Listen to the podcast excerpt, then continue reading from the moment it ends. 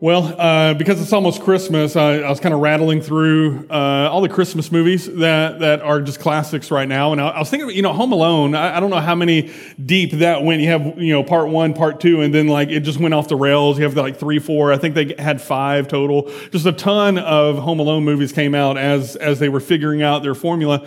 And I, I don't really understand why there was more than one. Because if you, if you just take all of the entertainment value out of Home Alone 1, those people should all be arrested every every family in there. Spoiler alert: uh, if you haven't watched Home Alone, it's it's been out for 30 years, but uh, they left a kid at home for a week during the holidays. He fended for himself. He fought off the burglars. But for a week, the family just like left their kid, and at no point did they call a neighbor and like, "Hey, can you go check on my kid?" Uh, you know, like call the cops themselves. Like the weirdest thing happened: accidentally left the country with my kid at home, and and so it just seems to me that after the first one, CPS should have picked up uh, Mr. McCallister and and rescued him. But the parents, if you talk to them, or I guess they're characters, but if you listen to them talk in the movie, it's like, oh no, he's, we, we love our son so much.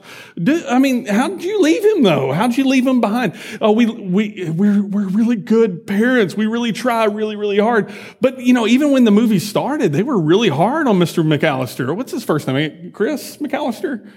Kevin McCallister, it would have come to me eventually. Kevin McCallister, like the entire family was just scapegoating on this kid from the beginning. He couldn't get a slice of pizza. His uncle's tearing into him, but we're really good parents. That's just so that they could have him Home Alone too, and then leave him again. But anyway, neither neither here nor there. Their their actions seem to be different than than their words. Um, I, I, many of you probably uh, in between the comas of Turkey watched some football. Anybody get caught up? Uh, watch watch some football. Watched uh, I watched the Lions game and I watched the, after that the, the Cowboys game. The Lions game uh, surprised me because if you're not a football person, this is going to bore you. But the Lions have like a really good record going into that game. It was like nine and two or eight and two, something like that. Um, but they looked terrible. And as we're watching the game, and this is like anybody who's watching football is like, I could do better. Like I'm a better quarterback than that quarterback. I'm a better running back. I'm a better coach. I'm better than all those fans. Like we all know from you know where we sit on the couch how to play the game better.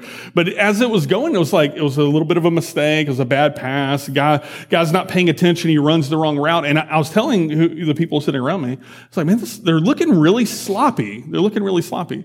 And so they go into uh, the, the halftime, and when they come out of halftime, there's this there's this uh, moment where the coach is talking, and someone someone gives him the line and says, "Hey, you know what, what's going on? Like you're you're you know bad ref calls and stuff like that." He goes, "No, no, it's us. Like we're, we're just playing terrible. We're playing really sloppy football and we, we have, we are our worst enemy right now. And I remember thinking, like, how easy would it have been for that coach to take the, the thread, uh, of, hey, it's, you're, you're, it's, it's the other people, right? It's their fault, right? And instead, he's like, no, it's not the other people. It's, it's me and it's us and we can do better.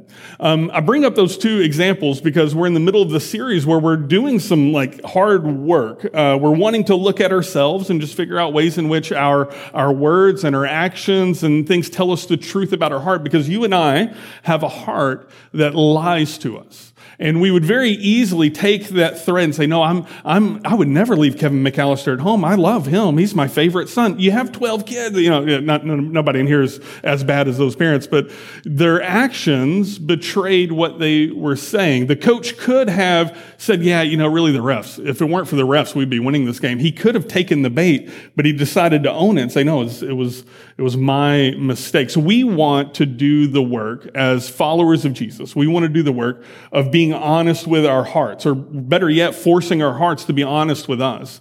Because if we're not careful, we deceive ourselves into believing everything is okay, um, when in reality, the Lord might be calling you and I to do some hard work. Um, you can't build the kingdom of God on lies. I had somebody say that to me one time. Could you imagine how, how that feels? Hey, uh, I was talking to uh, a guy, he's kind of a, like a coach, a mentor kind of a relationship he says, Jesse, what do you think the problem is? And I said, well, you know, it's probably this, it might be this. And, you know, I am thinking this, I won't, I won't get into, all, it doesn't matter for this talk, what, what we were talking about. He says, you think that's true?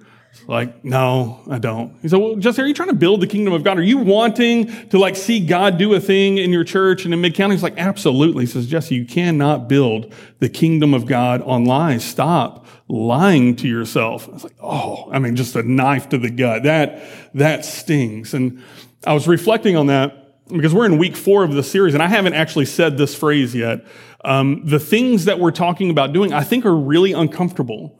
They're really uncomfortable to kind of look inside of our heart and find the areas where we've been lying to ourselves for a season, and then to do the work. I, I just want to invite you to this reality that the Lord Jesus knows everything about you and you do not have a need to project perfection to Him, to prove yourself worthy to Him. He is the one who gives you value. He invites you to bring your real self to Him. He invites you to bring your real self to you and be honest with yourself about who you are and where your shortcomings are so that you can take those shortcomings and lay them down at His feet. Jesus will meet the real us. He's not so much interested in the projected us. And so the image of this heart behind us is like, it's really creepy looking. That's how artificial intelligence drew a heart. It's really great. Um, but it's the idea of like someone's trying to put their heart together, but in the picture, they're using the threads from the heart, pulling it out and repairing it. And when we deceive ourselves, we're unraveling one side of ourselves to make ourselves look right. And if you and I are going to have whole hearts, if we are going to live in, in reality without self-deception, it's going to be because we take truth from outside of us and we apply it. We take the truth of God's word and we get so comfortable in the uncomfortable places of God's word where it says, that's a sin, Jesse. Lay that down. Confess that, that we, uh, that we get truth and we build a real heart. So, uh, if the, if the heart is really good at deceiving us, uh, we need to have some lie detectors. And so for the last few weeks, one of the lie detectors we looked at is the words out of our mouth.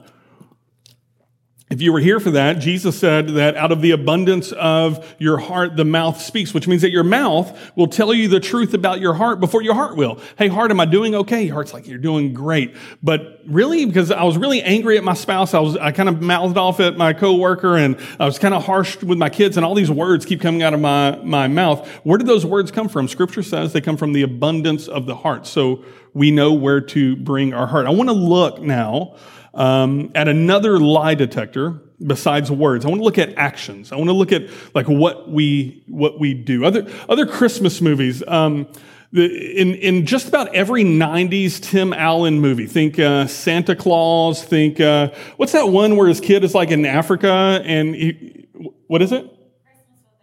Christmas with the Cranks. That's another one. Okay, but that's not the one where his kid's in Africa, is it?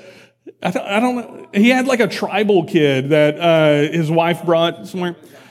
Jungle to jungle. Uh, every Tim Allen 90s movie has the same beginning premise. It is a dad who overworks um, and he promises his kid, I will never overwork again. And then he gets stuck in traffic. The, the beginning of the Santa Clause movie is he's telling his kid he's stuck in traffic while the highway is wide open. He's like fake honking. He, he misses his kid's baseball game.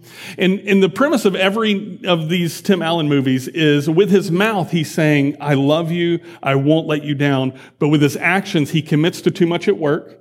Uh, he overextends himself. He can't follow through, and then he's trying to make up for it later. If if I were to be in a counseling relationship with these characters that Tim Allen plays, I'd be like, well, how are your actions betraying your motivations? How how how are how is this pattern of behavior telling you the truth where your mouth is saying something else? I watched the. Uh, the P&G game, which thank, thank goodness we live in the future. I, I, don't know if you know this, but you can now watch high school football on YouTube, which is just the best. Uh, I love, I love the work that they're doing. You have these student-led program that you have, you have a, I don't know how old, uh, whoever the announcer is for P&G, uh, he is amazing. I'm assuming he's like 10th grade, 11th grade, something like that. Uh, ninth, He's ninth grade. This is amazing. And so he was, he was, he was announcing for the game and I'm watching it I'm like, that kid needs a contract. He's doing great. Somebody tell him, you know, send him this. He, he's done an amazing job. Um, after the half, uh, P&G was up almost 20 points. It was close. And, and uh, he made a comment, the announcer, he made a comment about the halftime speech the other team's coach would have given them. And then after about two touchdowns, like boom, boom, like hit, hit, he gets on and he announces, he says, I don't know what that coach told them in the halftime, you know, meeting, but that was the best halftime speech that team has ever had. He says that because they just started scoring like so fast. And if you watch the game, we had a really good lead and we had a very nervous lead and we, we squeaked it out. what we saw in that game and what he illustrated is the point that I'm going to make here, which is it's not just that we say the right things, it's that our actions, they start to reflect the truths that are there. They start, we start to live it out. A coach giving a really good speech is a dime a dozen. Every halftime has a coach giving a good speech.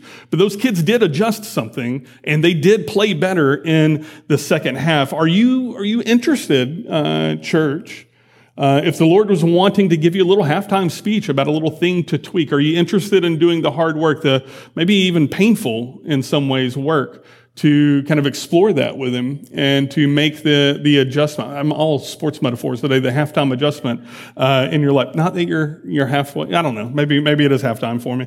Um, I want to look at a few passages in the book of James. So if you would like to follow along in your Bible, uh, the book of James is where we're going to spend our entire time. And the great thing about James is that he is so practical. It's very where the rubber meets the road. It's not, I said this last week, it's not super philosophical. It's just like, if you believe it, these should be your actions. This is what religion should look like, uh, as James teaches it. Um, and I want to I want to walk through a few passages of James and look at our actions and what they tell us and what we can do about it. Uh, we we looked at this verse, James 1.22. We looked at this verse uh, a few weeks ago when we started our series. Here's what it says It says, but be doers of the word and not hearers only, deceiving yourselves. And so when we looked at this a few weeks ago, uh, I was just wanting to make the case that you and I have a high proclivity to just lying to ourselves, deceiving ourselves. What I want to look at today is like how we stop doing that. And according to James, one of the ways we do that is that we be doers of the word and not hearers only. The second lie detector we're going to try to unpack is just actions, doing things. The, the, if, if you just list the last 10 things you were a part of, what, what was on your calendar for the last month, that would tell you a lot about what's important to you, what, what you're prioritizing, um, and, and what is really true, not, not, not so much what you want to be true, but what is actually true. And so James is going to say it's, it, you know, don't just listen to God's word. Don't just become really good students of the Bible. But whenever you find something that's worth doing, if you feel the Lord calling you to lay something down, if, if you're being led to confess sin, uh, then, then do that. And some of us are like, well, that's, that's really hard. It's, it's all, it's all going to be, uh, hard. There's all, there's all some, some work to it, but be doers of the word. Some of us, uh, you know, you know, uh, the workaholics in here, to be a doer of the word is to take Sabbath rests. Real true rest. This is a conversation Ashley, my wife and I were having yesterday is like, what does real rest look like? Because I really have a hard time not answering phone calls and, you know, checking on people. Like I don't, I don't really stop ever, but the Lord tells me to stop and I'm, I'm wanting to wrestle with what does rest look like. Some of us, some of us probably when we talk about our actions need to do less to reflect the fact that we're not God of the universe and just have Sabbath rest, that He is the one who's controlling some stuff. Some of us have felt the Lord call us to do a thing to, uh, to, for someone, to say a thing to someone, to ask for forgiveness. And every time that thought comes up, we, we aneth- anesthetize. I can't say it. I can spell it in my head. We can numb it. we can, we can turn that signal off after a while. And we, we feel the Lord call every, every few weeks. You hear, you hear a sermon and you're like, it's that same thing. It's that same conversation. I need to do this. And I think that James would encourage you. I think that the Lord would encourage you to be a doer of the word, not just hearing only, uh, but actually do some stuff with this. So the beginning of James talks about action and doing. James 4, 17, which is kind of towards the end. Um, here's, here's what he says in 417. Whoever knows the right thing to do and fails to do it, for him, it is sin. It's not okay for followers of Jesus to know what Jesus is calling us to do and be like, ah, maybe later, Lord. Maybe, maybe, maybe I'll, I'll get that, I'll get that done later. In keeping with my, my football mode, I've just got football on the brain right now. Imagine if the coach was like, Hey, hey kid, we're going to, we're going to pass right now. And the quarterback's like, ah, not today, coach. I'm just, uh, and maybe I'll, I'll run a pass play maybe next quarter. I'll do what I want right now. I'm going to kneel. You know, I'm going to, I'm going to, I'll get to it. I'll get to it when I do. The coach will be like, no, you're not a player. You're, you're not. When we, when we use words like king for Jesus, when we use words like Lord for Jesus, we're saying, we're, with our mouth, we're saying, I will do what you say. And so if the Lord is calling you to do a thing, then do it. So whoever knows the right thing to do and fails to do it for him, it is sin. James wants us to be men and women of action. And like I said at the beginning, uh, it occurred to me as, as I was preparing for this week that this entire series is incredibly uncomfortable. It's, it's designed to pull the numbing, like bandage off of a wound and actually look at it. It's designed to find those areas of our heart. And I just, I, if, if you, if it makes you uncomfortable, um, I would, I would invite you to lean into that. Be curious about why that's uncomfortable. Like, why, why is it uncomfortable to do the right thing? Um, what does it reveal about us? I want to want to spend our time today uh, at the end of chapter two of James. Uh, and look at these actions and try to maybe develop a little bit of a theology for why the Lord is so intent on our actions reflecting our belief structures, that it's not just knowledge. I went to uh, college, uh, yay me, uh, and and like I studied uh, the Bible because I was curious about the Bible. If I had to be honest with you, I had no intentions of ever becoming a pastor. I told them that when they were interviewing me, like, "You want to be a pastor?" I'm like, "Not really, uh, but I think I'm supposed to. I think I'm supposed to at least apply." Like, I really, I really, it just never was on my radar. In fact, uh, I, I, didn't tell the elders this, so this may come up later in a in a, uh, a review. I almost flunked out of college a bunch bunch of times because I wasn't really interested in the grade. I wouldn't turn stuff in.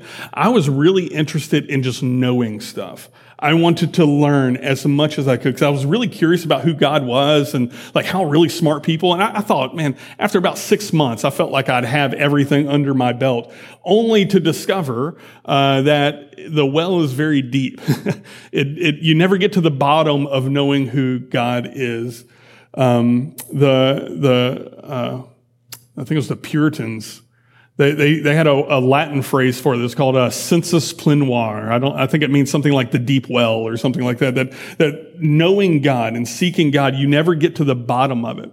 And there's this temptation, especially in Protestant churches, there's a temptation that you just spend so much time looking in the well that you know a lot about God. You can argue facts about God.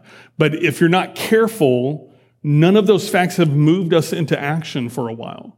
None of us have actually sacrificed ourselves for someone that we say that we love. Love is laying down your life for someone. We're like, I, I know a lot about that. I could tell you what that is in the Greek, if you don't mind. We can parse some verbs, but have we, have we done it? And what James does here at, at the end of chapter two is he calls people like me to the carpet and says, your faith should be more than just knowing a lot of facts about your God. Here's what he says. Verse 14. What good is it, my brothers, if someone says he has faith, but does not have works? Can that faith save him? So this is a very popular verse, and, and there are a lot of lot of walls. Like everybody's going to draw a line. If you know this verse, if you if you've if you've studied, you're going to draw some lines. Like, okay, well, it's faith versus works. Which which one is it? And James is going to want to explore this question: Can the kind of faith that has no actions at all and just a lot of head knowledge is that good enough? Does that work? Uh, can that faith save him? James asks. Here's here's how he continues his thought. Verse 15. If a brother or sister is poorly clothed and lacking in daily food, and one of you says to them, Go in peace, be warmed and filled, without giving them the things needed for the body, what good is that? You know, James, he uses this, this illustration. You just see some, some young girl, and she's, she's starving. I'm so hungry. And winter is coming, and she's not dressed to protect her. And, and someone of faith, someone who, who claims to be a follower of Jesus, just looks at him like, I see. Be warm. Just bless you, sister. And then peace. And you just leave. And nobody's fed her. Nobody's given her clothes. Is that good enough? Is that, is that good enough? Yes or no? You can shake your head yes. You can shake your head no. I mean, it's a rhetorical question. It's obviously not good enough, except um, I tell myself, Jesse, like I'm just full confession, I tell myself that's good enough all the time. Uh, hey, oh, I'll, I'll pray for you. I'll, I'll, I'll, I'll, yeah, anything, call me if you need anything. And then calls like, oh man, they needed something. Oh man, you know, uh, if, if you, I'll, I'll pray for you. You know, so, sometimes our faith is meant to put clothes on that young girl, to put dignity on another person.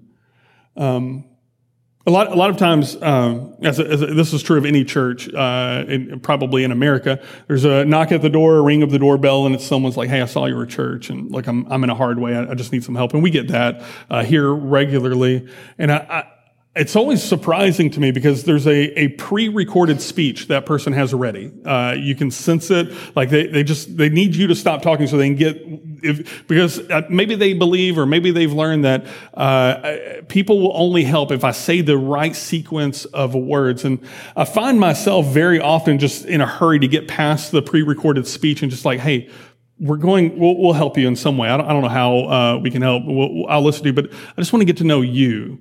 And then there's this pause. They don't know how to, sometimes people that come asking for help, they don't know how to actually have just a, oh, wait, what? You, you want to, yeah, tell me, like you have kids, you have, you have a family? Tell me, where are you from? Like, oh, and then we'll have like a 30, 45 minute conversation. I'll go ahead and tell you, anybody who's ever come to this church asking for help, if I've met with them, has had a 30 to 45 minute conversation with me, uh, just just listening. Uh, I'll do what I can to share the gospel with them and ask them how I can pray for them, and then whatever we can do to help, which usually isn't everything that they're asking for. Um, we will try to help. Your actually your tithes, your offerings enable me to be able to quickly help people in that way. Um, but what if what if I just said, "Hey, I'll, I'll pray for you," but I'm really hungry and my kids are hungry? It's like, yeah, okay. But the Lord is the Lord with cattle on a thousand hills, and I'm gonna I'm gonna pray for you, brother. That that would be a cruel faith, I believe. And it's kind of what James is articulating right here. He's like your, your faith should include actions that reflect the truths of your faith. Is, is it good enough to just tell this person, be warm and be filled, and it satisfies them completely?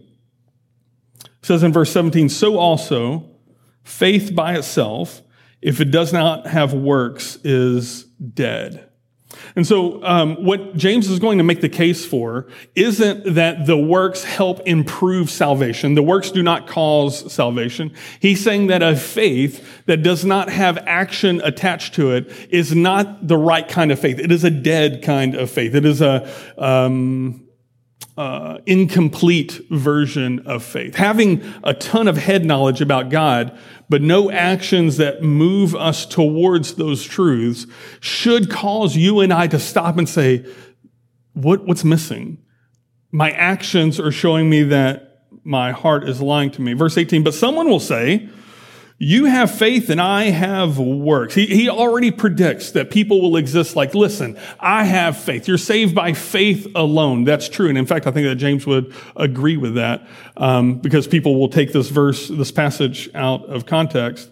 And so he, he predicts someone will say, you have faith and I have works. And so James's challenge is, well, show me your faith apart from your works. Show me, show me a faith. How can you show me your faith apart from your works? Well, let's, we're going to have a Bible study and I'm going to get my Greek resources out and I'm going to bring my church attendance in and look at my tithe records and I'm going to bring all of these like accoutrements, all of these ornaments of my faith. And James is saying, but have you, have you put any rubber on the road? Have you, have you done anything? Have you given to someone? Have you sacrificed for someone. Show me your faith apart from your works, and I will show you my faith by my works. You cannot, James would say, you cannot separate my faith from the things that I'm doing on behalf of God. Verse 19, this is the one that stings me. It says, You believe that God is one. You do well. Even the demons believe and shudder. You believe that, that God is one. The Jews, uh, they, they would quote the Shema. Uh, the Lord our God is one. Hear, O Israel, the Lord our God is one. He's like, you guys, he's like, you believe all of these right facts about God. You know who knows more about God than me and you? The demons. that's, that's James's point. The demons know more about God than me. You know, the, the poison of what I was trying to do in college of just a, a, acquiring a lot of knowledge about God is that I was looking more like what? A demon. I was, it was, it's an evil thing to just have knowledge about this God and not just, um, and not, and not have action that goes with it. He says, Do you want to be shown, you foolish person, what faith apart from works, that, excuse me, that faith apart from works is useless? Was not Abraham our father justified by works when he offered up his son Isaac on the altar? You see that faith was active along with his works, and faith was completed by his works. And scripture was fulfilled that says Abraham believed God, and it was counted to him as righteousness, and he was called a friend of God. You see, a person is justified by works and not faith alone. What, what uh, James does is because his audience knows the Old Testament really well, is he's going to reference two characters. The first we just looked at is Abraham. What's great about Abraham uh, is that Abraham is not the best character reference you can look at. Yeah, sure, he he believed in God, he trusted God, and you can see some actions. There's some really good redeeming qualities about Abraham. If you know your Old Testament, these will be kind of a repeat, but like he just has the sense that God is calling him to leave his family, and he says yes to that, and he leaves his family and he follows God. Um, at one point, him and his nephew are fighting over land, and he's like, "Listen, family's more important than fighting over land." Lot was his name. Lot, you just choose whichever side of the field you want. I'll take the opposite. Whichever one you think is better, you go take that and I'll take the opposite. That's a really good redeeming quality of Abraham. Here's why you don't want to always act like Abraham. It's because when he was in trouble, he would take his wife and put her out in front like a shield and say, here, take my wife. She's not actually my wife. She's my sister. Do whatever you want. He did that twice. I'm surprised that Sarah, like after the first time, it's kind of like Home Alone too. Like how did there, how was there a second time? Um, Uh, at other times, you know, he, he doubts God's promise. After years and decades of following God, he, he gets in his head, like, maybe God needs some help for me to get his promises. And, and he has a child with another woman. God's like, I never wanted you to, to do that. He is not a fully redeemable character. His actions are both good and bad. And yet, James uses him as an example and says, it was, you know, how he was willing to sacrifice Isaac? His faith showed action. He was righteous. He was called righteous as a result of that. What if, what if Abraham is more like you and me, the American Christian? Is like the Lord is calling him to sacrifice Isaac. He's like, yes, Lord. Mm, thank you for that, Lord. Amen. And then you just like get your phone out and play Candy Crush or something like like, hey, uh, the, like I called you to do something. Yeah, I heard you. I believe that you wanted me to. I believe that you'll rescue Isaac. I believe everything about you. Thank you, Lord. And then we turn on the TV, never getting off of the couch to do it. There, there should be action with our faith. But James doesn't use a perfect person. He uses Abraham. And if you, if you think, well, Jesse, you know, Abraham's a pretty good guy. I mean, he has a song named after him and everything. Let's look at this next person that he brings up. Verse 25, and in the same way, was not also Rahab the prostitute justified by works when she received the messengers and sent them out by another way. You don't have to really know your Old Testament to hear Rahab the prostitute and think, hmm, that's not the best character reference. Um, here's, here's what happens in the Old Testament. She lived in a city called Jericho.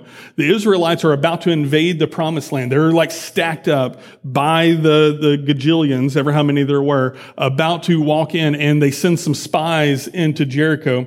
And the spies go to Rahab because she welcomes everyone. And as they're meeting Rahab, they get to know who their God is. This God who goes by the name I am, this God that we call Yahweh. And she hears about him.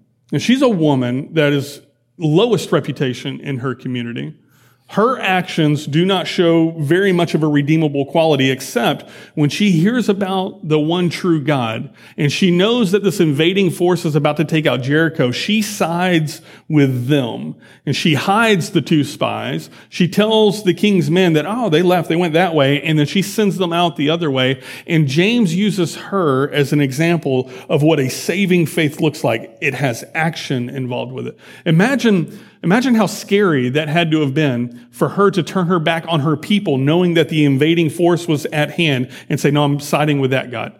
I'm going to be a part of that. This is such uh, a scandalous story by itself until you start to read the genealogies of Jesus and you find out that Rahab is like the great, great, great, great grandmother of Jesus. You know all those boring parts of Matthew where it's like so and so begot so and so who begot so and so? Yeah, one of Jesus's great grandparents is this woman right here who's being referenced as someone who has the kind of faith that has actions. Listen to me very quickly. Your reputation is so easy for God to do something good with. And it's only when we're deceiving ourselves and we're lying ourselves and we're trying to hide our backstory from God and from others that we are stunting ourselves. But this woman, she didn't hide who she was. She, everybody knew who she was. Probably had a sign on her door who she was. And yet she still felt like she could turn to God. She, her actions still reflected a faith. Why do you and I deceive ourselves? I said this in the first week. We deceive ourselves in hopes that we would be received. But what if the Lord your God, despite your previous actions, was ready to receive you now and he's waiting for the real you to show up and not the self-projected you, the, the you that you wish that you were? I'm sure Rahab had some pieces of her that she wishes she was, um, but she brought the real version of herself. Verse 26, for as the body apart from the spirit is dead, so also faith apart from works is dead. James's main point in this entire section isn't that you can be saved by works. That is a misunderstanding. Martin Luther, when he read the book of James, he was so convinced that that's what James was wanting. He wanted to take that out of the Bible. The problem with that is that Paul says some of the same things, is that faith and works should be together because the works prove that your faith is at work in you. And if your actions are telling you the opposite, your actions are more likely telling you the truth than your heart is. So as, as we kind of land the plane on this, I want to I want to come back next week and I want to ask the question like, why is it that you and I do things that we really hate? Like, I don't know if you've ever like, man, why do I do that over and over again? I really don't like that. We're going to explore our actions again next week. I just want to reflect on this truth here. Because of who Jesus is, and because of what Jesus has accomplished, the gospel says that the value of your life is not the sum of your past behaviors. You will not have your entire life put on a scale. And if you're one hair good over one hair bad, that's how it works. It's not how it works at all. You, because of who Jesus is, are not the sum of your past behaviors. If you have not confessed Jesus as your Lord, you are the sum of your past behaviors. Um, your actions, if there's anything that you're ashamed of, and you don't have Jesus to bounce it off of, I would invite you to confess that to Jesus and make Jesus your Lord and that you would trust him for forgiveness because that's what the gospel says. But if you are a follower of Jesus, stop condemning yourself for your past actions because you are not the sum of your past behaviors. But your past behaviors will tell you the leanings of your heart, will tell you the truth of where your heart was leaning in that moment and what you're putting your faith in now. I trust wholly and completely in the Lord Jesus. And then, you know, if you have, you know, a couple of digits of credit card debt, you're also trusting a MasterCard too. If you, if you, if you trust completely that the Lord will protect your family, but, you know, you're spending a lot of time socially engineering your, your child's kind of trajectory through the school and through the teachers and through the classrooms. You're kind of trusting on your own understanding too in that moment. And so, and so do your actions reflect uh, your heart. Your past behaviors will tell you the truth of your heart. A lie detector for our self deception is our actions. And because we covered so much ground today, I actually have two closing thoughts, and that's, that's this. No matter your past actions, whether you're proud of them or not, for a growing Christian, that action should lead to either confession or worship, not concealment or worry. If, if you have anything that you're ashamed of, if you've ever done something that you're embarrassed somebody will find out about, if you're a, a disciple of Jesus, that should draw you towards confession, not concealment. Tell your spouse. Tell the Lord. If you've ever done something and you're super proud about it and you're just like, yeah, man, I'm, I'm, I'm so glad that I did that. I'm so glad that I said that to him or her. That should lead you to worship not worry. If your actions are leading you to conceal it or to worry about it, those would be indications to me that you are not having an active faith. Your heart has, is in, in fact, in that moment deceiving you. and you should lay, that down as a confession towards Jesus. The truth is, is that you don't have to conceal yourself from him. He already knows it. He, he is willing and able to cleanse you from all unrighteousness. So may we, as followers of Jesus, uh, lead more towards confession and more towards worship. Let me pray. Uh, pray with me, please, and we'll watch the, the cue together. Father, you are, um, you're a God who knows us, and uh, the idea that we could hide anything from you is uh, it's it's just silly. Um, Father, I pray that in in that full knowledge, um, Lord, that we would uh, we would walk in peace in that. To be fully known by you and still loved and still accepted is the gospel, and it is so hard to believe because because Lord, we we have so many examples around us of of people that if they really knew the real us, they turned their back on us, and um, I think many of us are scared that you would do the same to us. Lord, may we, may we take your, your word. May we trust the truth of the gospel that you accept the real us. Um, Father, I pray that as we do this hard work and we uh, kind of cultivate the soil of our heart, uh, Lord, that it would be rich for this Christmas season as we wait um, uh, and expectantly for what the Lord Jesus will do in our community, in our own hearts, and in our families. I pray, Lord, that um, this work increase in us joy and peace um, and worship and not, not worry and anxiety. I pray a blessing in the name of Jesus over the men and women who are hearing this, that, um, that they'd be close to you this, this time of year. We love you. Pray this in Jesus' name. Amen.